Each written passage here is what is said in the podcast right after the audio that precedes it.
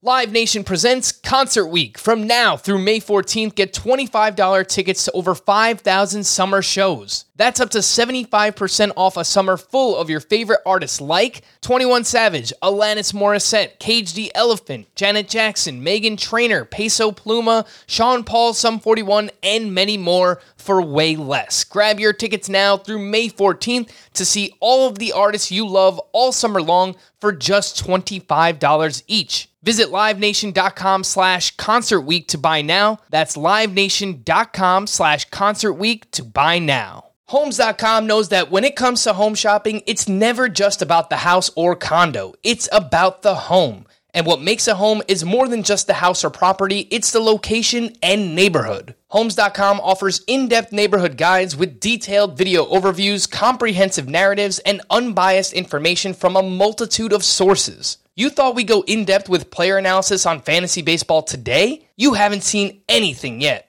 Each listing features comprehensive information about the neighborhood, complete with a video guide. If you have kids, it's also schools, nearby parks, and transportation options. When looking at local schools, they offer test scores, state rankings, and student to teacher ratio. They even have an agent directory with the sales history of each agent. That's why Homes.com goes above and beyond to bring home shoppers the in depth information they need to find the right home. So, when it comes to finding a home, not just a house, this is everything you need to know, all in one place. Homes.com. We've done your homework.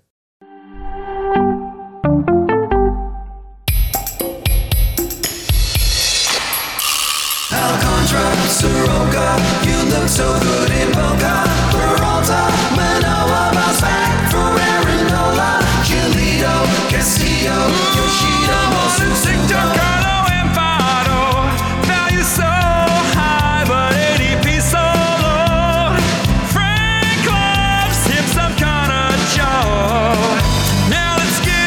The show.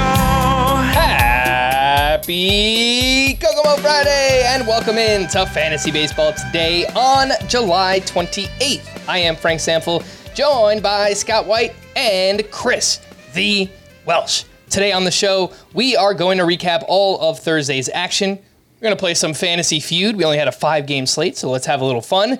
Week 19 sleepers, two star pitchers, and we just had a trade. David Robertson traded to the Miami Marlins. We'll break it all down. Before we get started, please like this video and subscribe on YouTube if you haven't already. And if you're listening on the audio side, download, follow, and leave a five star rating on Apple or Spotify. Welsh, fantastic shirt for Kokomo Friday. yeah, this is, this is my uh, of my dad wear. This is the super dad wear, and I'm I was trying to be festive. I have another one which is like absurd, but I was out at a Arizona Complex uh, game, so check that off your scorecards for the show today. I was out there, and it just hundred and thousand degrees and sweaty. So I just changed into dad shirt part two, but I felt very. Fe- I should have had like a better hat, but I got the cactus. I don't know, maybe a little vibe. So I was trying to vibe out for you guys today. Which, by the way. You two, I didn't get the memo on the red shirt uh, thing we were doing today. You guys look very matching. You guys, it's a great, great fit you both have. Scott, are you wearing a dad shirt too? I'm trying to figure out what's going on there. Uh, no, I have a Michael Harris is him shirt. Him with two eyes for you know Michael Harris the second. It's it's it's courtesy RotoWear. Uh, well, I mean, I paid for it with my own money. we're all going RotoWear here because I got the Shohei Ohtani shirt. Shout out Oh, to right. RotoWear. We're always giving them shout outs. Uh, great job there. Anyway, let's get in to the action. Holy cow! How about that? How about that? A day for the ages for Shohei Ohtani. I'm just going to take this one. Started off yesterday. The Angels, uh, the Angels announced that they're buying. They take Ohtani off the market. They trade for Lucas Giolito. And what happens on Thursday? Shohei Ohtani shoves all in. Incredible day as both a pitcher and a hitter. In game one of their doubleheader uh, at the Tigers, he tosses a complete game, the first of his career. A shutout, the first of his career. He only allows one hit, three walks, eight strikeouts in that performance, 13 swinging strikes on 111 pitches, only allowed four hits. And he had been scuffling recently as a pitcher, but man, put it all together in this one, uh, and it was a dominant performance, down to a 3.43 ERA, 107 WHIP, 156 strikeouts, the fourth most among all pitchers in baseball. What happens in game two? Two for three with a double dong. That's right, a complete game and two home runs in the same day. Now up to 38 home runs on the season. He's batting 298. He's got an OPS up over a thousand. Uh, he's actually first in home runs in baseball, second in RBI, fifth in runs scored, first in OPS, and I mentioned fourth in strikeouts. Do you guys have any words? I, I have I have a question. This is something pseudo started off air. This performance, nine innings, one hit, eight strikeouts, two homers, insane. so the question, but Frank didn't even get into this, so I asked both of you. First off, what is more impressive, what Ohtani did today or hitting for the cycle? Scott, you kind of gave your answer off air, at least on this one. So do yours real quick. I want to get Frank, and then I'm going to step up the levels. Well, e- easily. I, I would say just the pitching half of what Otan did. O- Ohtani. Otan. Oh, uh, the, just the pitching half of what Ohtani did is more impactful than the cycle. Frank? I, I, don't, I won't go as far as saying that, but I think everything included on the day is more more impactful than a cycle. Yes. Okay. What is more impressive? Nine, one hit, eight strikeouts, two homers, or a no hitter, Scott White? Okay, so you, you rephrased the question now. I'll point out. I think it was about Before- the same. No, you said which is more impressive. You used a different verb. I, I forget which verb you. Which is more. I, I don't know what you said before. I was I was pointing out off air that a complete game shutout of any kind is just as impactful as a no hitter. I mean, i- in terms of wins and losses, the fact that you allow no hits. I mean, whether you allow no hits or ten hits, if it's a complete game shutout, you you've helped your team's chance. You've helped your. You team were kind of winning just. You were kind of yeah. You were kind of saying like no runs and one hit essentially was the same as a no hitter. So you were you uh, not me. You were degrading no hitters. Scott White hates no hitters. I No. don't. I love them and think they're special. I'm sorry, you Well, don't Well, you're love saying them. impressive now, like it's a rare feat. That's okay. It's Yeah. it's a rare feat to throw a no hitter. This is rarer, of course. To kind of to kind of take this further, I don't I don't know that there's anything a hitter can do that is more significant than a pitcher throwing a complete game shutout. Like if, if a pitcher throws a complete game shutout, he's Scott, adjust your mic. Adjust your mic because you moved around a little bit and now it's not picking you up. There's nothing a hitter can do in a like if a pitcher throws a complete game Looks shutout, he's it. automatically the player of the game because Yeah. like your team just has to scratch out one run for you if you do So, that. so that's why it's like I'm saying the feat of a no hitter versus a complete game shutout with two homers. It sounds like you're saying Ohtani today is Yes. bigger than a no hitter. Okay, Frank. Yeah, I think what Ohtani did today in its totality. I mean, if you run through anything that you could do on a single day of baseball, this is probably the most impressive, right? Well, then it leads to the final one here. Frank, we'll start with you. What is more impressive, Ohtani's day today or a perfect game?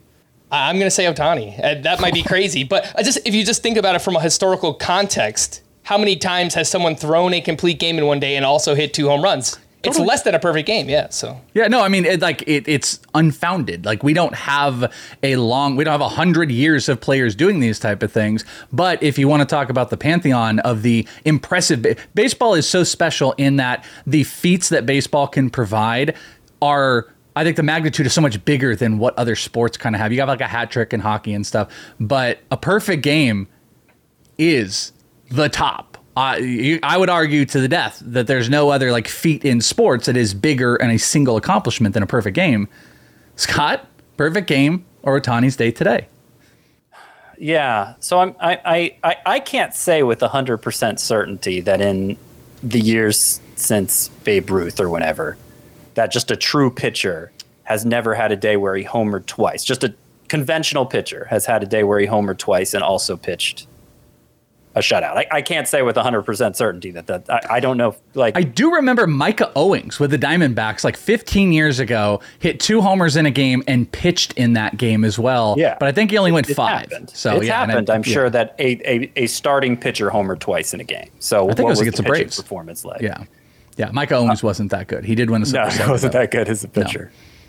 We're going to remember any perfect game longer than we're going to remember this day from Shohei Ohtani. I- Okay, I mean, do you say I? I'm going to tell you right now, perfect game i- is above this, this is special, but Frank just said it's not, and I'm still dicey on where you are because you're saying we're going to remember a perfect game over this.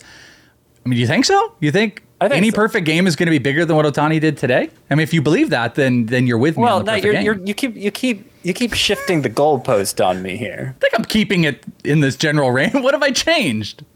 Ohtani basically single-handedly won game one, and you can't a perfect Yeah. game. Like I was saying for a no-hitter, whether it's a perfect game or a, a, just a regular shutout, your impact on your team winning and losing is the same. It's a, it's a question of is it more impressive or does it matter more?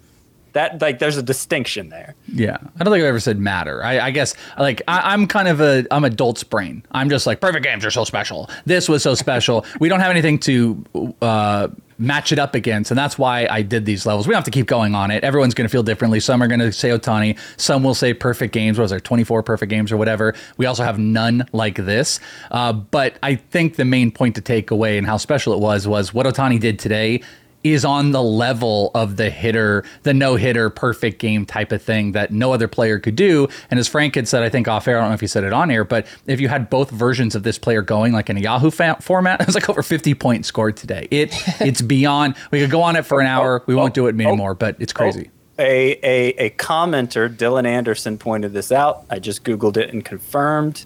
June 23rd, 1971.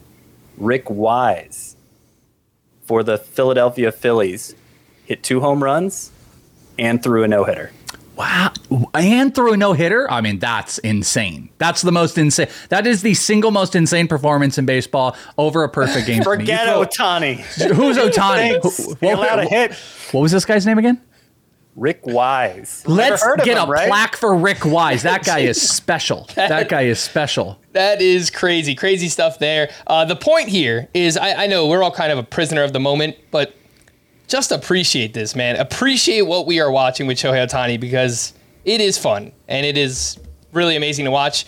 I hope the Angels go on to do big things in the second half and, and hopefully they make a run, get into the playoffs, and, and make some noise. That at least is the hope for me. Scott, let's slide over to you. Your oh my goodness gracious player of the night. Well, I picked the second most impressive player who wore an Angels uniform today, and that's Hunter Renfroe. Runter, Hunter Renfroe. I almost called him Runter Renfroe. He almost went, "Whoa!" yeah, my, I'm all tongue tied today, as per our usual arrangement. Hunter Renfroe in game one went three for four with two doubles. And then in game two, he went three for five with a home run and a triple. So between the two games, he hit for the cycle and then some. Six hits in all. Now, we haven't talked about Hunter Renfroe much this year, in part because, you know, he's rostered in a lot of leagues and there's not many opportunities to talk about those players usually but in part because he's been terrible. His 47, his previous 47 games leading up to, to this six hit day, Hunter Renfroe was batting just 208. This game obviously forced me to look into that a little more. And the overall batted ball profile isn't that different from the guy we've seen the past couple years, who's basically been more or less a must start player, maybe less so in a three outfielder league, but but at least in the discussion to be starting in a three outfielder league. Uh, strikeout walks walk rate's pretty normal. Uh, max exit velocity normal. Average exit velocity down slightly. Mostly it's the barrel rate. Mostly the barrel rate uh, entering today was seven point one percent, when usually for him it's between ten and thirteen percent. So, you know, that explains probably the, the, the little bit of a dip in average exit velocity and hard hit rate. And, and I've, I've said before, I feel like barrel rate, when you're assessing it over the course of the season, it's, it's, it's mostly an indicator of how hot the hitter's been. So I, I don't know that the low barrel rate is the explanation for Renfroe's struggles as much as it is uh, as much as Renfroe's struggles are the explanation for the low barrel rate. Basically, what I'm saying is he's probably going to be typical Hunter Renfroe going forward, and, and this day is a reminder of, of who that can be. And uh, if if you want to treat him like a top 40 outfielder, you're probably you're probably right to do so. I did have two waiver wire outfielders written down here, Scott. You let me know if you would hold on to Renfroe or potentially drop him for one of these two names. His teammate, Taylor Ward, went two for eight across the two games with two home runs, three runs, and three RBI. He is having a big July, batting 302 with five home runs and a 1058 OPS. Tyler O'Neill went three for three with a double and a walk, and he had three hard hits in this game, including a single that was nearly 111 exit velocity. Uh, I, hardest hit ball of the year for O'Neill. Nice. In eight games since returning from the IL, he has nine hits, four doubles, and a stolen base. We know there's big upside with Tyler O'Neill. Will he be on the Cardinals after the deadline? I don't know. Uh, but again, there, there is some upside with him. Scott, would you drop Renfroe for either Taylor Ward or Tyler O'Neill? Of the three, I think O'Neill has the most upside, but it's been a long time since he showed us that upside. So I, I don't think I would. I think Ren, Renfroe is my preference of those three. Uh, I will point out, though, that Ward's playing time has become consistent again. I have to remember earlier on he was losing at bats to Mickey Moniak. I, I guess the Mike Trout injury changed that, and Trout's going to be back sooner than later. So there may still be playing time issues in Ward's future, but he's going well right now. The three most added outfielders on CBS right now Sal Frelick, Chas McCormick, and Will Benson. Would you drop Hunter Renfroe for any of those three names? Frelick, Benson, and who was the third? Uh, McCormick. McCormick. McCormick. Yeah, McCormick is the one that got me thinking. Hmm, I like Benson a lot. I might drop him for any of those three. Just like I don't, I don't know if I was ranking them rest of season. I don't know that I'd put Renfroe at the bottom of that list, but i- in leagues shallow enough where those guys are available, I think I'd pursue the their upside over Renfroe. All right, Welsh, you are up. Your player of the night. So, very good performance from Justin Steele. Justin Steele has done a lot of those. I wonder if we are, though, with the trade deadline coming up, if Justin Steele's time to maybe be looking to move off is here. So, over his last six, actually, including tonight, this is going to add this back in, he's had six straight games of going six. Of those six, five of them have at least been three or less earned runs. So that's, uh, you know, five of six quality starts have been really good. So, you know, we've seen that strikeout numbers are there. But one of the alarming things out of this start that he just had was the velo was down pretty significantly. Fastball was down by a mile and a half. Slider was down. Changeup and curveball, we're not going to really like necessarily pick on that or anything like that. But the fastball being down is worrisome. It averaged 90 miles per hour where it's been just about 92. It's 90 and a half. 91.9 has been the year average, topping out at 92 and a half.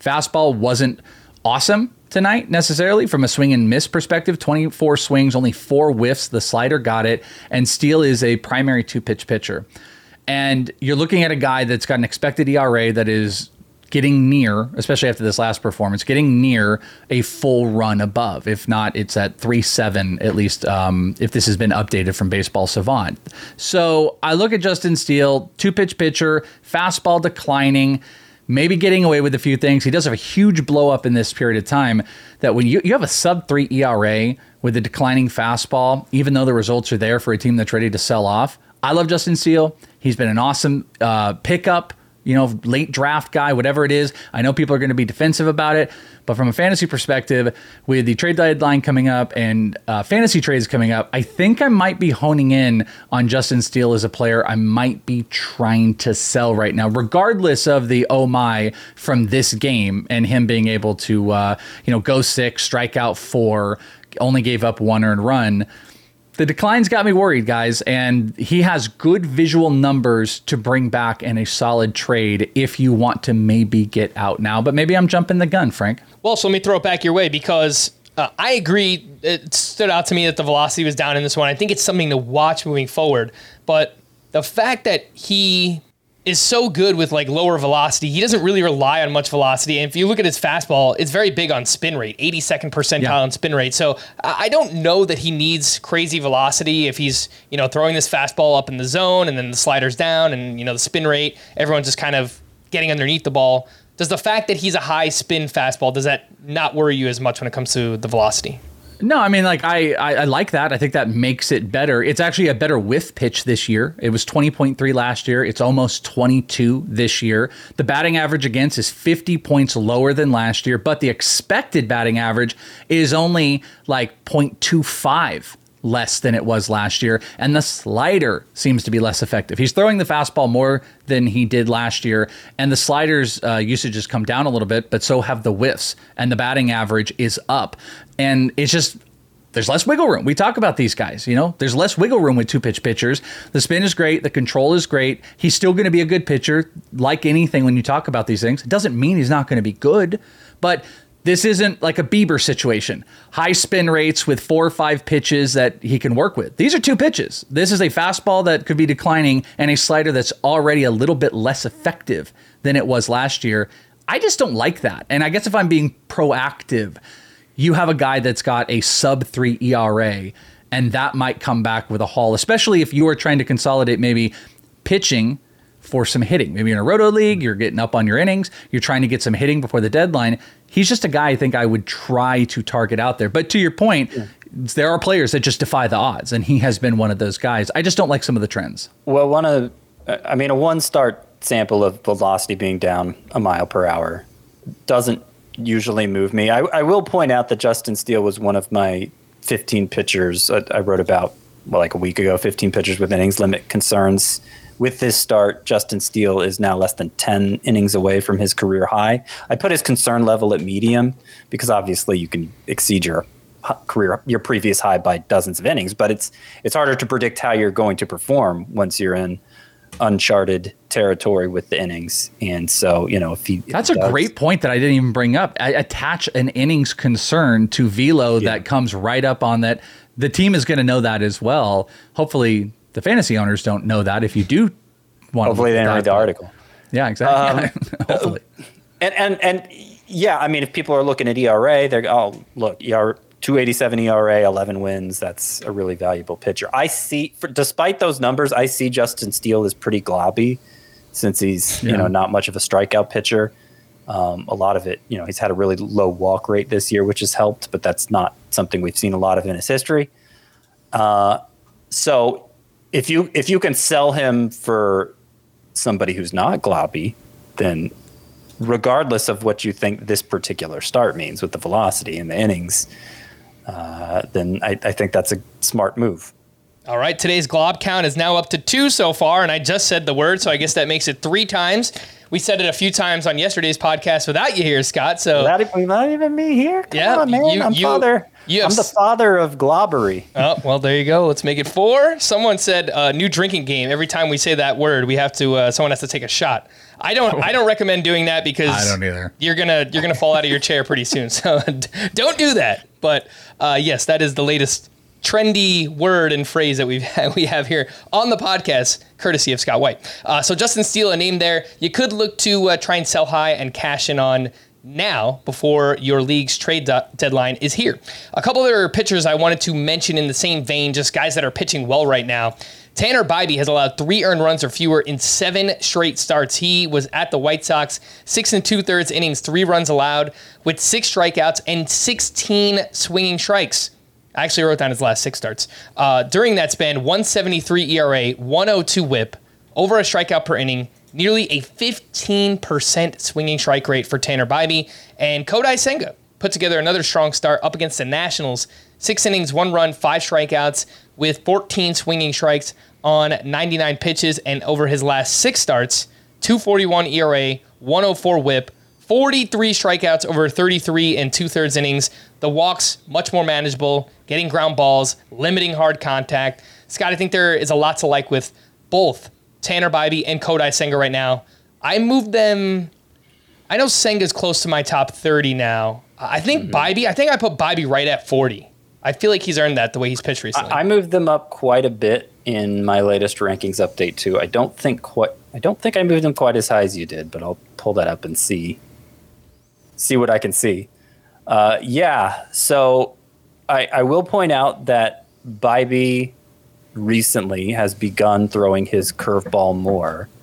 Uh, this was the second straight start. He threw it about 15% of the time. Previously, he was throwing it like 8% of the time. And it has a good whiff rate and seems to pair nicely with the slider. And it might help explain why he's started to take off here. I think there's a lot of upside. I think Tanner Bibee is a pitcher with the potential to transcend the glob, which I, you have to like. Five. Uh, let me see. I have him 54th. I have Kodai Senga 32nd. Yeah. You actually have Senga higher than me, but I Yeah. have Bibee higher than you. So For for Senga, I get the feeling he's kind of like a less extreme version of Blake Snell. So you're not going to get the incredible highs, but you're not going to get the debilitating lows. It meanwhile his walk rate's going to fluctuate. First 12 starts 5.6 walks per 9, last 7 2.9 walks per 9. That's why he's been better recently. But I don't know that I don't know that we can trust him to be a 2.9 walks per 9 guy going forward just because he has been in his last 7 starts. I mean, in this one, 3 walks in 6 innings. Uh, so it might not be a bad idea to shop him when he's performing at his best either. I'm not saying it's essential. I'm not as worried about. Well, I, I don't think the return would be as good as, as for a Blake Snell, who we talked about as a sell high a couple days ago. Uh, I don't know that the return would be as good, and, and I don't know that the my fears for Senga are as great as for Snell. So I don't think it's it's as imperative to shop him, but it, it wouldn't be a bad idea. All right. Well, let's take our first break. And when we return, I've got one other waiver wire hitter and uh, a few pitchers I want to bring up as well. We'll do that right after this.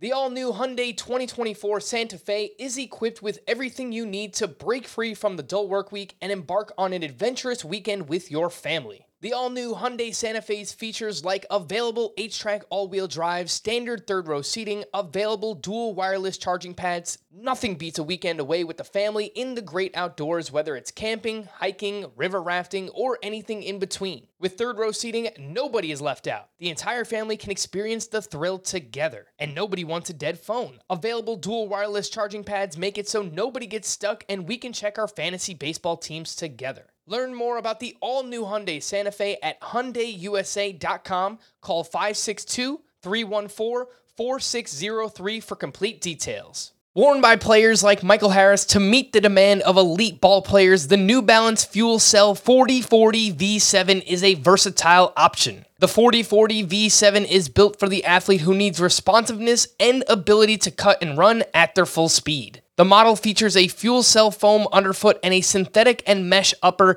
to provide breathability, comfort, and a snug fit as you round the bases. The fuel cell midsole features nitrogen infused foam specifically designed to propel athletes forward. Learn more about the 4040 at newbalance.com.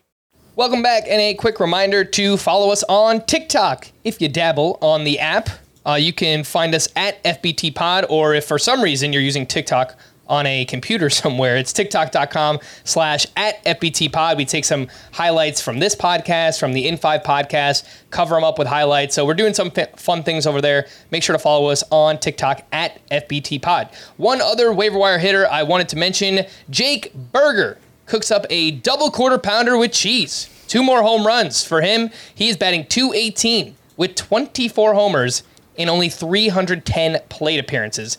His ISO this season is 312. That is tied for second in all of baseball with Matt Olson and trails only Shohei Ohtani. So the power is real. He's very streaky. He also strikes out a ton. Welsh, Jake Burger is 45% rostered, ha- has first base and third base eligibility. He's about to get second base as well. Um, would you take him over other recent corner infield ads? We've talked a lot about Spencer Torkelson, Triston Casas re- recently. Those guys have turned it on over the past month. Uh, would you take Burger over either of those names? Kind of want to find a spot for Burger, but not over those two. Definitely not over Casas or Torkelson. I mean, the thing that I have loved is like the barrel percentage and hard hit percentage has been like at elite levels the last 30 days. It's just like you said, the consistency is not there. I don't, I don't know. Def- there could be something about you know the defensive changes that he's playing and trying to figure out playing time that could be a part of it. I love the idea of him playing second base. I really do, but maybe this is going to be a, a, Mac, a version of Max Muncy. You know, maybe that's like the high end you can see multi position eligible, maybe playing in the infield, low batting average, higher power. I do think if this team does make some of these moves, Tim Anderson goes. There's always injury things. Burger continue can hit at the high, uh, the the top of the lineup or moving up in the lineup, and he did hit 297 in May, 242 in April. So we've seen some batting average stuff. So I have some interest in him, but it's not going to be over those other two guys. Somebody pointed this out to me on Twitter, and I hadn't realized his home road splits this season are insane. 264 batting average with 16 home runs and a 991 OPS at home this year. On the road, 171 batting average, still has eight home runs, but a 618 OPS. So maybe if you play in a daily lineup league, just get him in there whenever he's at home, or if you're in a weekly lineup league and they've got six games at home. Yeah, maybe that's when we're uh, looking at streaming. Does he think he's in Colorado? Does he think he's playing in the know. Rockies? That's weird. Yeah, I don't, uh, I, I don't know there with uh, with Jake Burger, but man, He is he is on the road for this upcoming week. ah, all right, well, I'll just delete the past three minutes of the podcast when I edit. No, I'm just kidding. You- you there are weeks beyond next week. It's fine. that is fair, uh, but I do agree. I I like Jake Burger, especially if you need a middle infielder with pop. He's about to gain that second base, but. I'm not taking him over Triston Casas or Spencer Torkelson either. Three waiver wire pitchers from Thursday. Josiah Gray, back to back strong outings after back to back rough outings. If you look at his game log, there's a lot of that in there. It's like, yeah, two good ones, two not so good ones, but it, it evens out, and he's got a 327 ERA on the season. The whip is still very high. Uh, in this performance at the Mets, six shutout innings with four strikeouts for Josiah Gray. Michael Lorenzen finally had his scoreless inning streak snapped against the Angels. Five innings, three runs, seven strikeouts, but had 16 swinging strikes. That was pretty impressive. Patrick Sandoval has allowed two earned runs or fewer in the past three starts, and he was at the Tigers. Five innings, two runs, four strikeouts there. Scott, any interest here in Sandoval, Lorenzen, or Josiah Gray? Uh, not a lot. I, I still don't like the underlying numbers for Josiah Gray, as as has been the discussion with him all year. Sandoval, yeah, he's not allowed many runs. Two of his last three starts have been only five innings, and he's walking a bunch of guys and not striking out many guys. And I just think you're you're playing with fire there as well. Uh, Lorenzen has been the most usable, even though I think he's the least talented.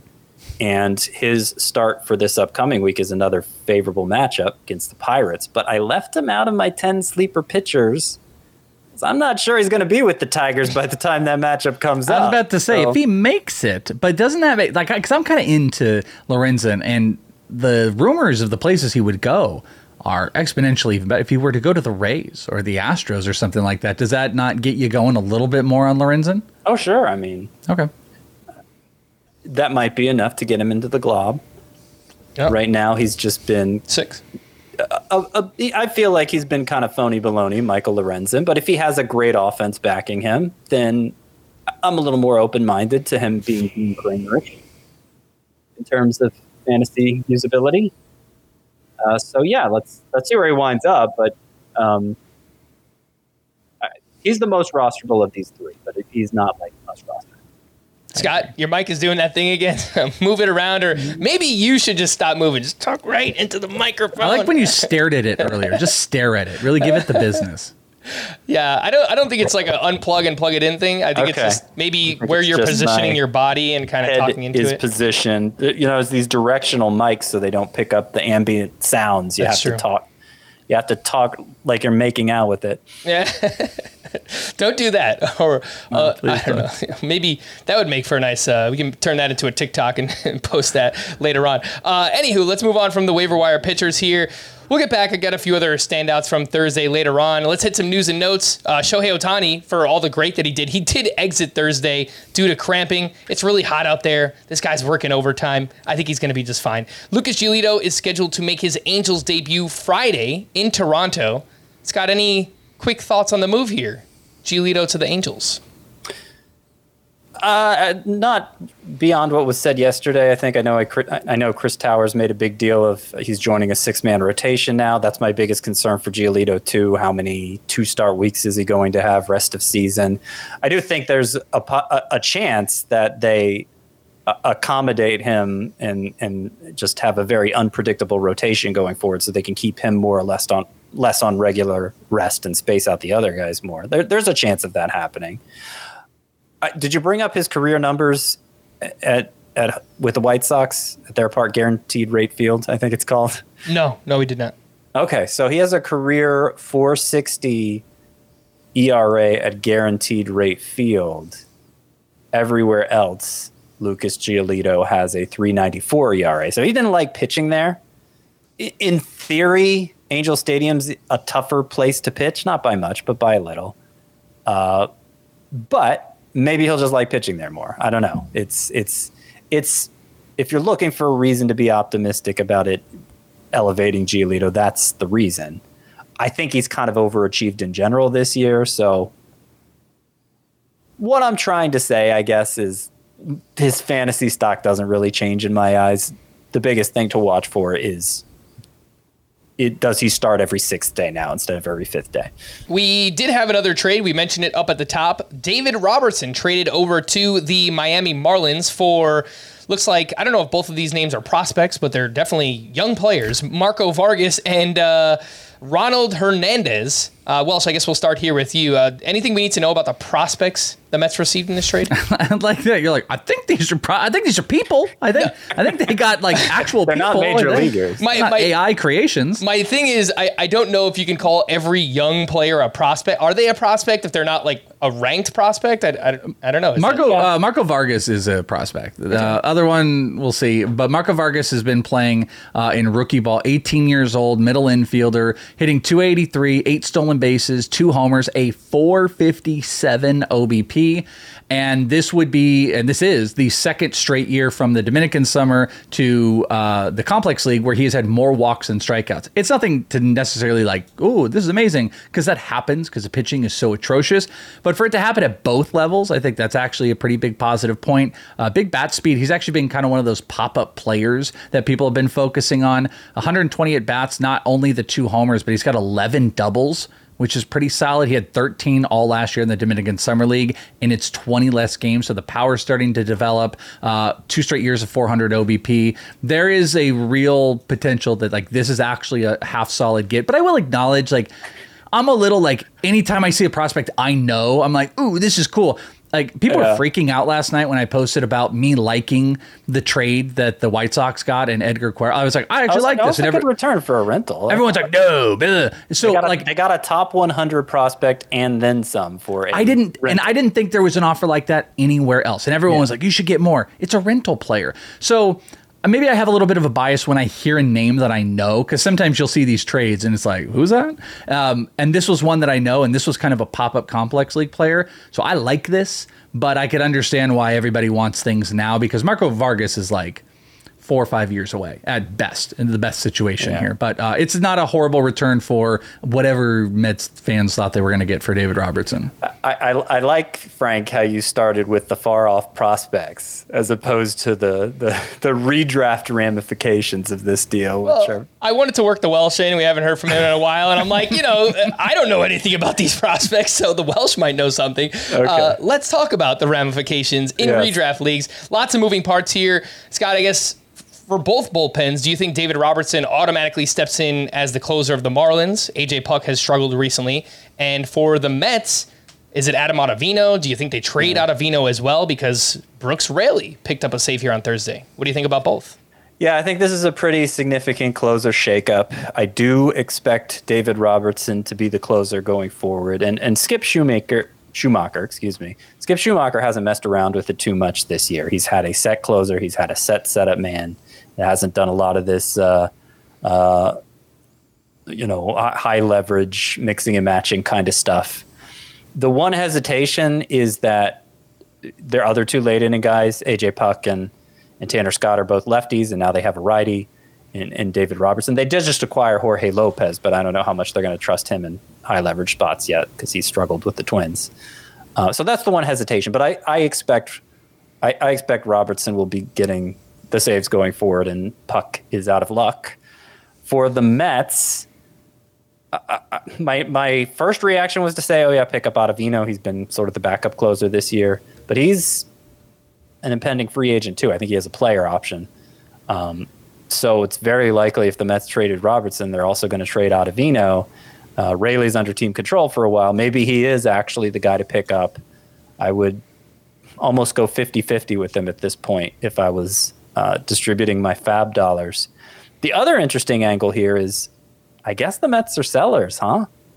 Like if they're trading their closer, they're they're packing it in, waving the white flag. I feel like we knew that, but maybe like you just needed the confirmation. Like we kind of Well- all thought this was going to happen. I, I mean, you could understand given how far back they are, but teams have made incredible runs in August and September, and and they Look had the Angels. so much. I mean, they have the highest payroll by far, right?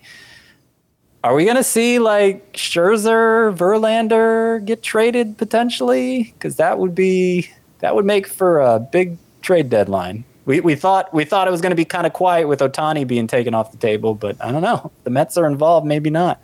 Zach Eflin could potentially make his next scheduled start Tuesday against the Yankees after an MRI on his left knee didn't show anything overly concerning. Good news. Tommy Edman is scheduled to begin a rehab assignment Saturday. He's been out since July 7th with right wrist soreness. Mets manager Buck Showalter said that Starling Marte is still dealing with migraines. He may seek out a second opinion in the near future. Esteury Ruiz participated in batting practice and throwing on Thursday and will begin a rehab assignment at AAA on Friday.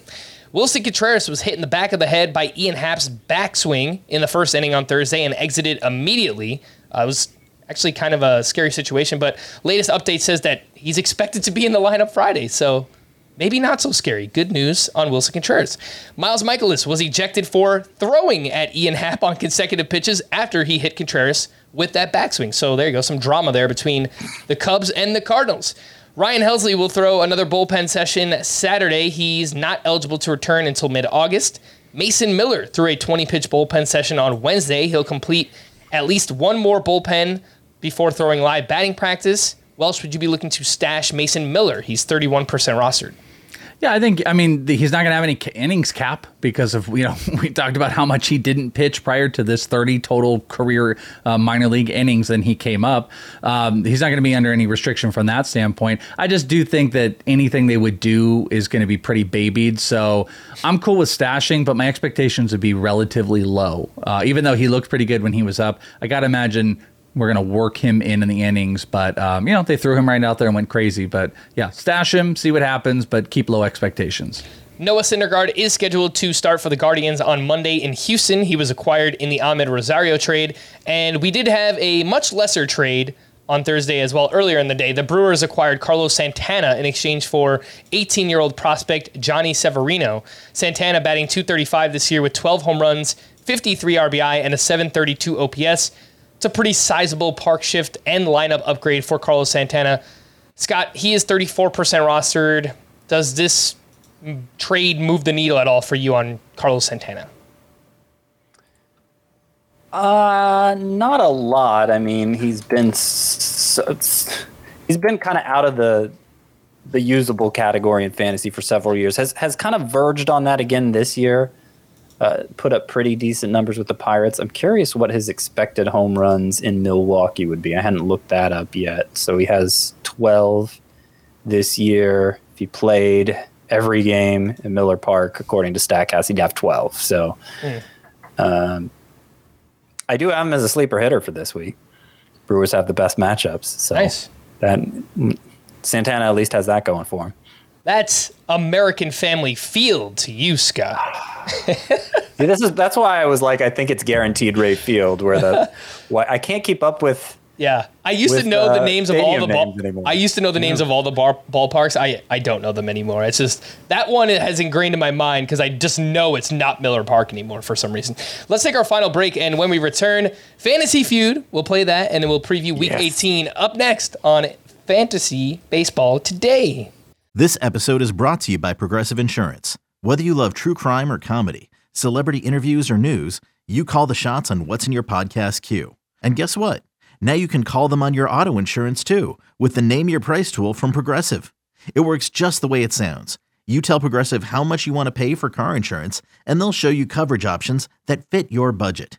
Get your quote today at progressive.com to join the over 28 million drivers who trust Progressive.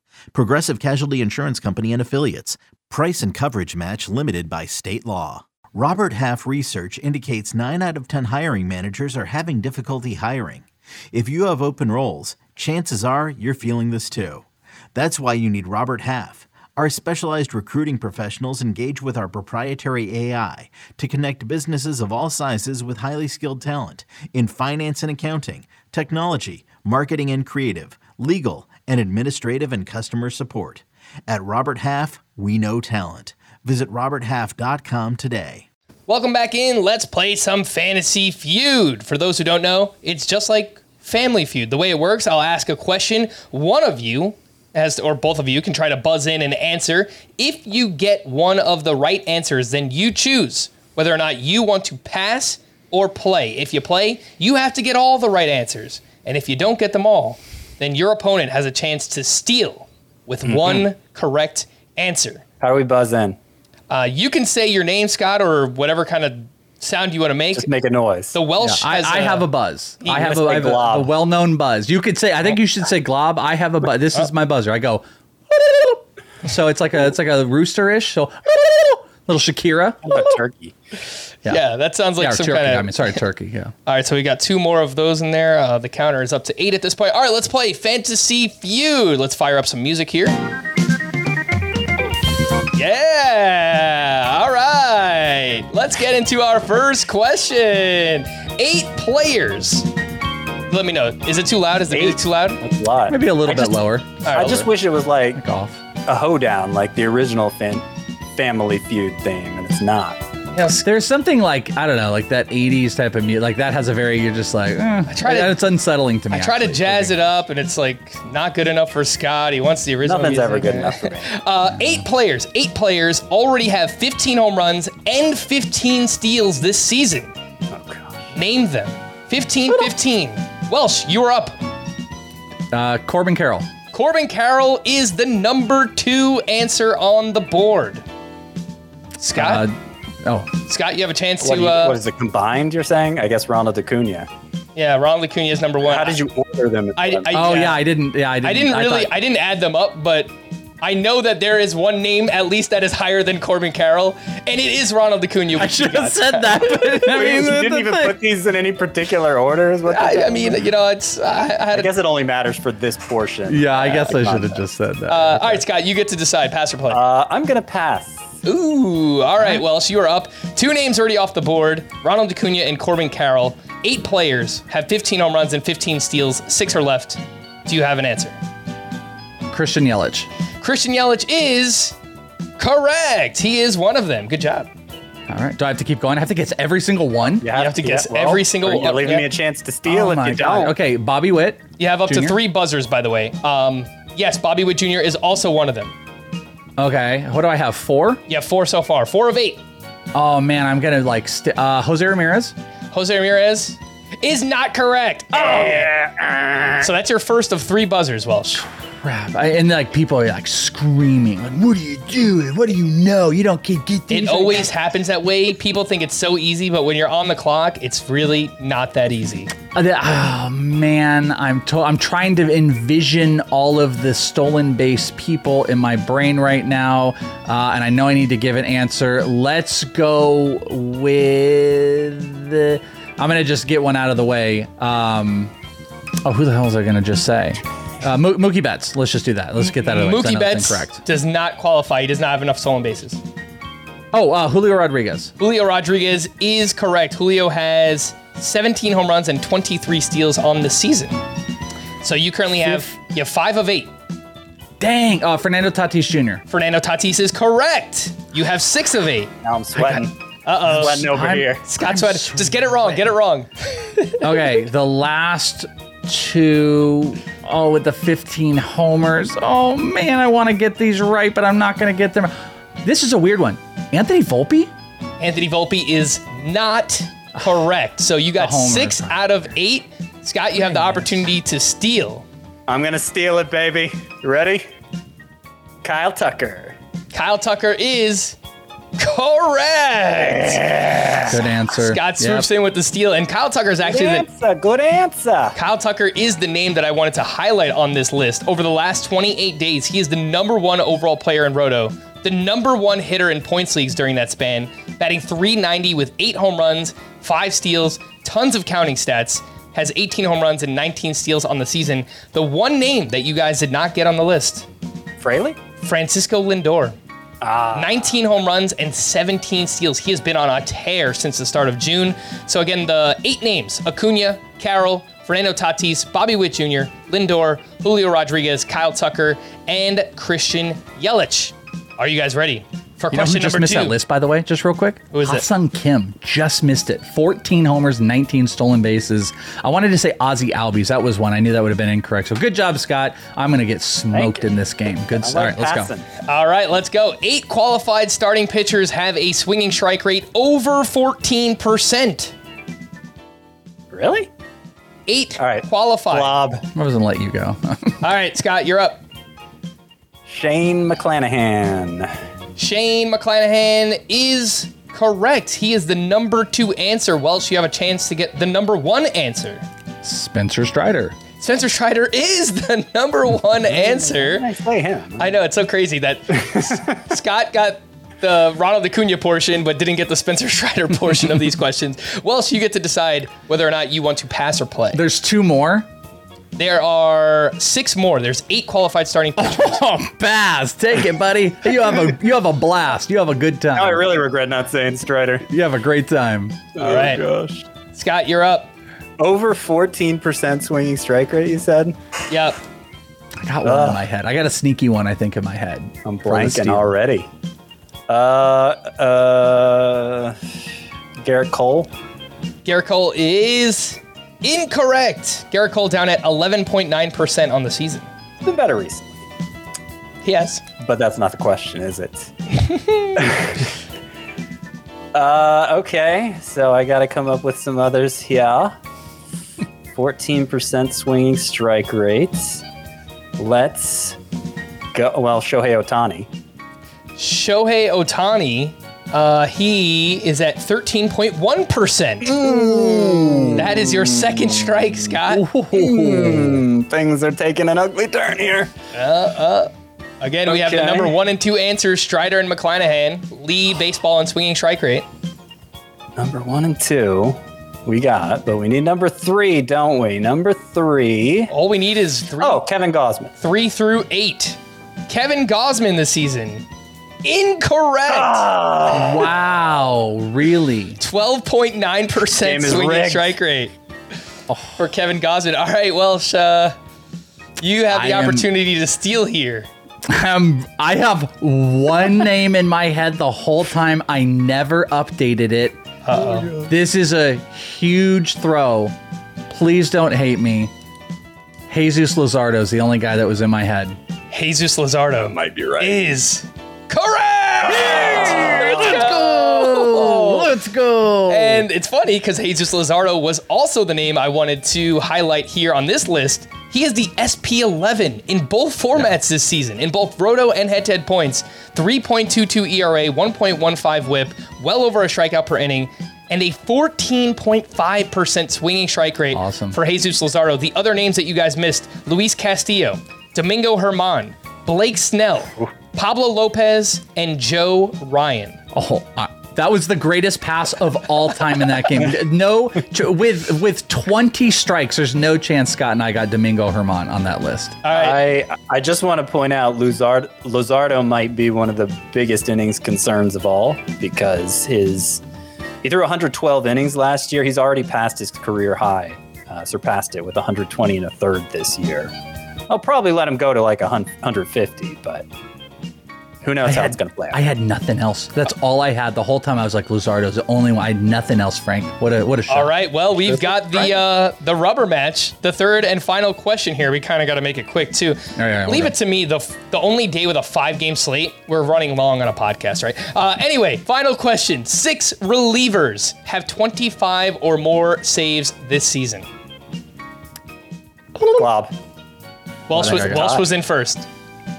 Uh, number oh, number one, Felix Bautista. Felix Bautista is on the list. He is not the number one answer. Scott.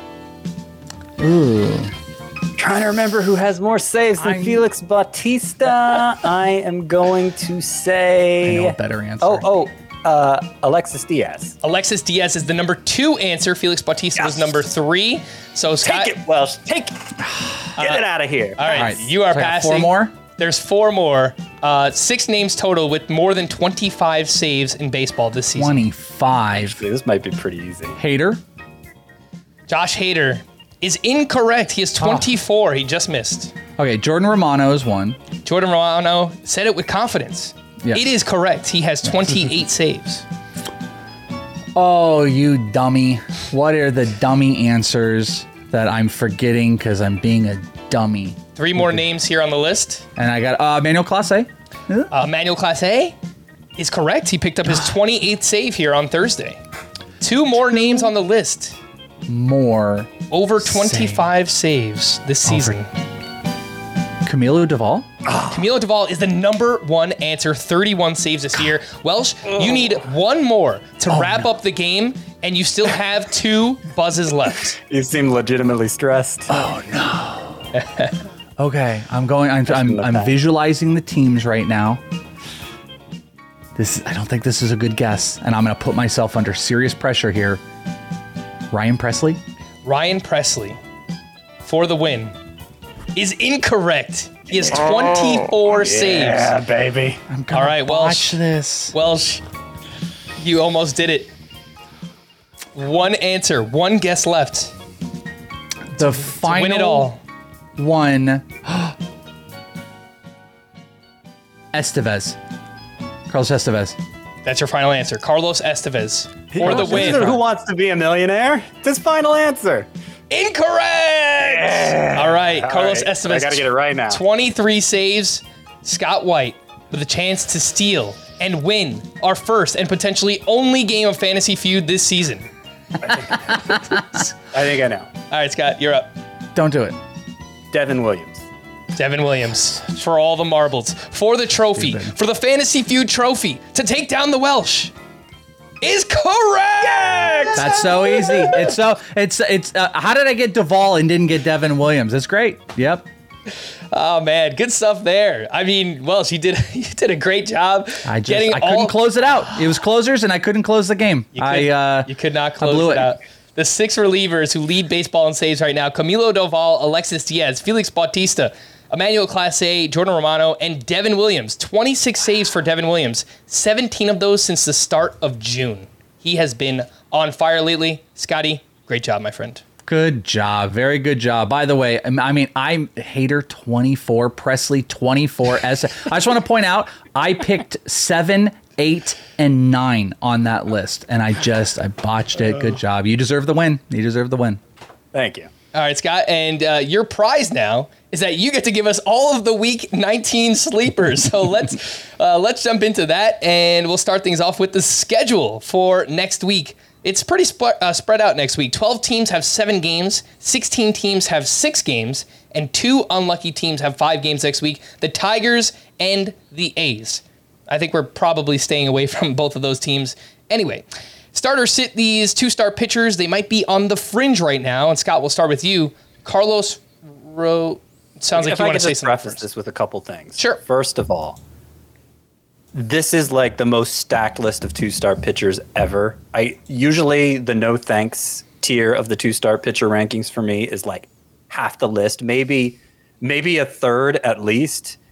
And for this week, there 30 of the 38 pitchers are in a tier higher than no thanks. So the majority of the list I'm recommending on some level the other thing I need to preface it with is it's probably all bunk because of the trade deadline. Things are going to get shifted around so much unless it's just a really quiet deadline that, that maybe we shouldn't take any of these recommendations too seriously. But anyway, go ahead. All right. Starter sit these two start pitchers. Carlos Rodon is first up. He was better against the Mets, still kind of shaky so far, and tough ish matchups. I don't know how we rate Tampa Bay nowadays, but he's home against Tampa Bay, home against the Astros. Scott, starter sit Carlos Rodon.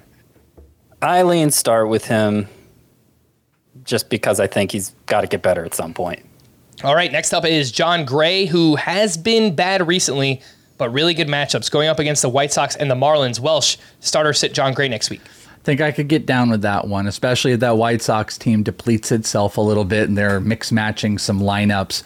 Uh, I will. I'll go with the start on that one. Bryce Miller is coming off a start where he allowed four home runs to the Minnesota Twins. He is facing the Red Sox and he's at the Angels. Scott, starter sit. I'm going to lean yes on him too. All right, Taijuan Walker, he's been kind of bland. You know, he was good for a while and then just kind of bland now. But great matchups as well, going up against the Marlins and the Royals. Welsh, starter sit Taijuan Walker. This, yeah, he's a little blat to me, but if you are trying to play those extra innings and the two starts, the Kansas City matchup is great. The Miami matchup is pretty solid. I think I could do this one, even though I, I kind of don't want to. I like the next one much better, but I'll say yes. All right, the next one is Yusei Kikuchi, who has been has pitched better recently, but some scary matchups here up against the Orioles and at the Red Sox. Scott starter sit Kikuchi. So I have him in the points league only category. I, I do have Walker a tier higher, um, but it sounds like it sounds like Welsh would reverse the two in priority. All right. I think so. Well, Welsh, you get Jack Flaherty, who we don't know if he's going to be on the Cardinals anymore, but he is facing the Twins, who strike out an absurd amount, and he's facing the Rockies, who are on the road. What do you think about Jack Flaherty? Uh, I actually don't like this one. I'm not the. I know Flaherty has had his moments. Uh, I don't have a lot of trust. Also, this team is going to be a little bit dicey. If I were putting all my eggs in the two start basket, I think I would actually go away from this one. Uh, expected numbers still kind of close to the ERA. Still a four and a half guy who's walking four per nine and under nine K per nine. The matchups aren't like you know crazy crazy worrisome, but I would avoid. All right. Well, there's only one way to wrap up this discussion, and that's with good old Lance Lynn, Scott, at the Rangers and at the Guardians. Yeah, Lance Lynn and Flaherty both, believe it or not, are among the eight pitchers in the no thanks category. All right. We, we finally done it. We've severed our ties to Lance Lynn. We are done until he gets traded to like Tampa Bay, and he's awesome. Uh, Two start pitchers to add and stream. There are nine names on this list. Scott mentioned it is a robust list this week. Who are the names here, Scotty? So Ranger Suarez has cooled off recently, but his matchups this week, same as Taijuan Walker at Miami versus KC. Uh, he's my favorite sleeper pitcher for this week. He's good at limiting damage, if nothing else, and that might just mean six shutout innings against those two lineups. Kyle Gibson, who has pitched very well of late at Toronto versus the Mets. Those are both not terrible matchups, actually. Seth Lugo, even though his first start is at Colorado with the way he's pitched recently, a second start's against the Dodgers, by the way, so two tough matchups. Uh, you know, Rockies lineup, even in Colorado, is it really that tough? I, I don't know. That's an argument we could have. But I think Seth Lugo is a decent start. I, I trust the profile. Even with those matchups, JP France, he gets the Guardians and he's at the Yankees. Yankees are going to have Judge back by that point, though. So not as favorable of a matchup as it has been. Jose Quintana at KC at Baltimore, one good matchup, one less than good, but in a big ballpark there in Baltimore. Domingo German against the Rays and the Astros. Hey, he's one of eight pitchers with better than a 14% swinging strike rate. Edward Cabrera against the Phillies at the Rangers. Not the greatest matchups. Very uh, hit or miss pitcher, but you know, it, it, could be that he gives you a lot of strikeouts this week with those two starts. Griffin Canning, same thing at Atlanta versus Seattle. One not so great matchup, one pretty good matchup. Johan Oviedo, two great matchups here against the Tigers and at the Brewers. Uh, and he's coming off a good start. He's he's been pretty good lately, just all in all. So, uh, you know, if you're really looking for volume, your opponent has five two start pitchers in his lineup for this week. You might want to pick up Oviedo. And then Taj Bradley at Detroit. He's pitched better of late. That's a really good matchup, obviously. All right, let's slide over to the hitters. Best hitter matchups for next week the Brewers, the Reds, Phillies, Padres, and Giants. The worst hitter matchups A's, Tigers, Red Sox, Angels, and the Rangers. With that being said, By the way, Taj Bradley was just one start. I, I, I included him with the two start pitchers because I had him as a sleeper pitcher, but that was just the one start at Detroit. fair yeah. enough. Okay. So so let's get into sleeper hitters here. Mentioned the Brewers have the best matchups. Uh, I, I, I mentioned Carlos Santana as among my sleeper hitters this week. As a result, we'll see if he gets his new career with Milwaukee off to a bang. Uh, bang. Uh, Sal Frelick is another Brewer that I'd consider starting with those good matchups. Reds have the second best matchups, as you pointed out. Three lefties on the schedule in their seven games. They have a lot of left-handed hitters in their lineup, and they're the ones that are most available. Um, I, I do like T.J. Friedl and uh, Will Benson for this week, though, because of the left-handed hitters. Those are the two that get starts against left-handers sometimes and the matchups are favorable, as I said. Cubs rotation, Nationals rotation in seven games. Friedl's been cold, but I don't think that's going to be a long-standing issue. Maybe these matchups will be enough for him to get out of it. Seiya Suzuki's been hot. He's on this list. Chas McCormick hot. He's on this list. Uh, Jack Suwinski's been hot, and when he's hot, he's very hot. Only one left-hander on the schedule for the Pirates. Joc Pederson with the Giants having the fifth best matchup and only one lefty on the schedule. I think we give him a look. Wilmer Flores, who's been the Giants' hottest hitter. And I think that covers everybody. Oh, number one on the list, didn't mention him, Lars Nootbaar, who is quite hot, and the Cardinals' matchups are pretty solid. Yeah, come on. We can't forget about Lars Nootbaar, baby. Turning it on here in July. So uh, I do like that recommendation as well. Where are we using Shohei Ohtani next week? I, I look. How can how, how can you determine right? I, I think it comes down to what you need. It's like look what he just did on Thursday, right? You can literally choose either one. He's at the Braves next week as a pitcher. He also has seven games uh, next week, but facing some tough competition. The fourth worst hitter matchups next week. Welsh, if you had to choose, wh- which way do you lean? Ohtani as a hitter or pitcher next week? And I do have to choose in the Scott White League with my Ohtani. Uh, but I have been uh, pretty steadily needed pitching the whole time. But in this case, I would go hitting. Uh, I don't love the Atlanta matchup in general. We've seen some of the scuffling. Uh, there's just so, I, I mean, I know you're saying there's some tough matchups in there, but I think there's some of these that are prime for Ohtani. So I like the hitter version of Ohtani if having to choose. By the way, Ohtani versus Strider next week, that's going to be Good gold. I don't know if they're pitching against each other, but just hitter Ohtani versus the pitcher Strider. It's going to be awesome to watch.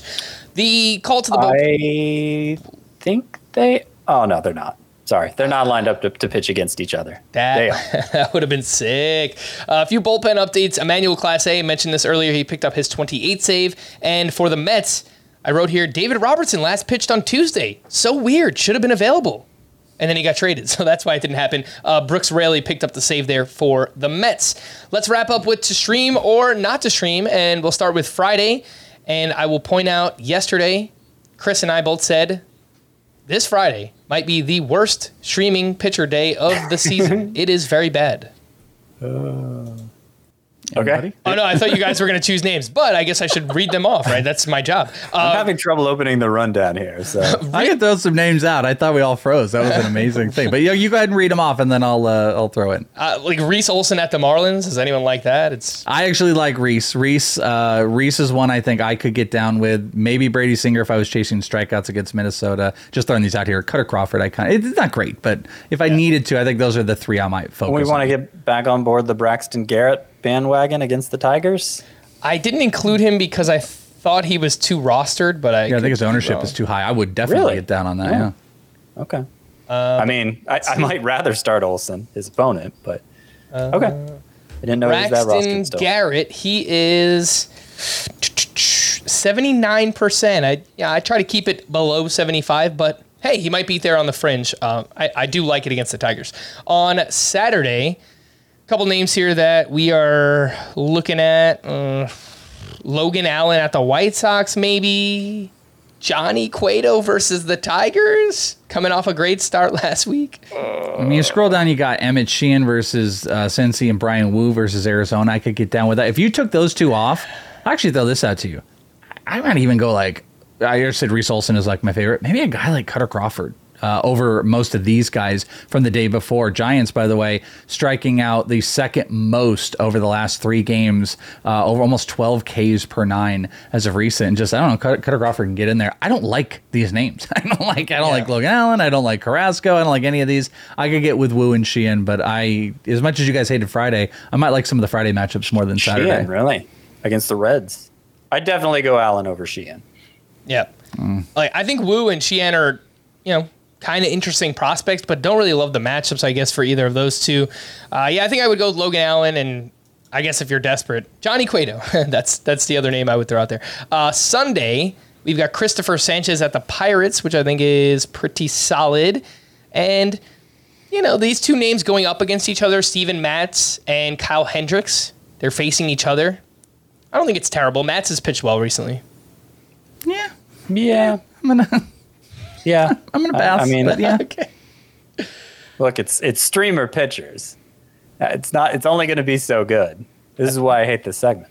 That's right. Yeah. So I think Christopher Sanchez is at the top of the list. Then I would probably put Kyle Hendricks second and Steven Matz Uh, third on that list, today's glob counter ends at, because I just said it, nine. So we got nine for the day. So again, please drink responsibly. Do not play that game whenever you hear us say that word. They're all dead. Don't do it. We're going to wrap there for Scott and the Welsh. I am Frank. Thanks as always for tuning in to Fantasy Baseball today. Please make sure to follow and leave a five star rating on Apple or Spotify. We'll be back again next week. Bye bye.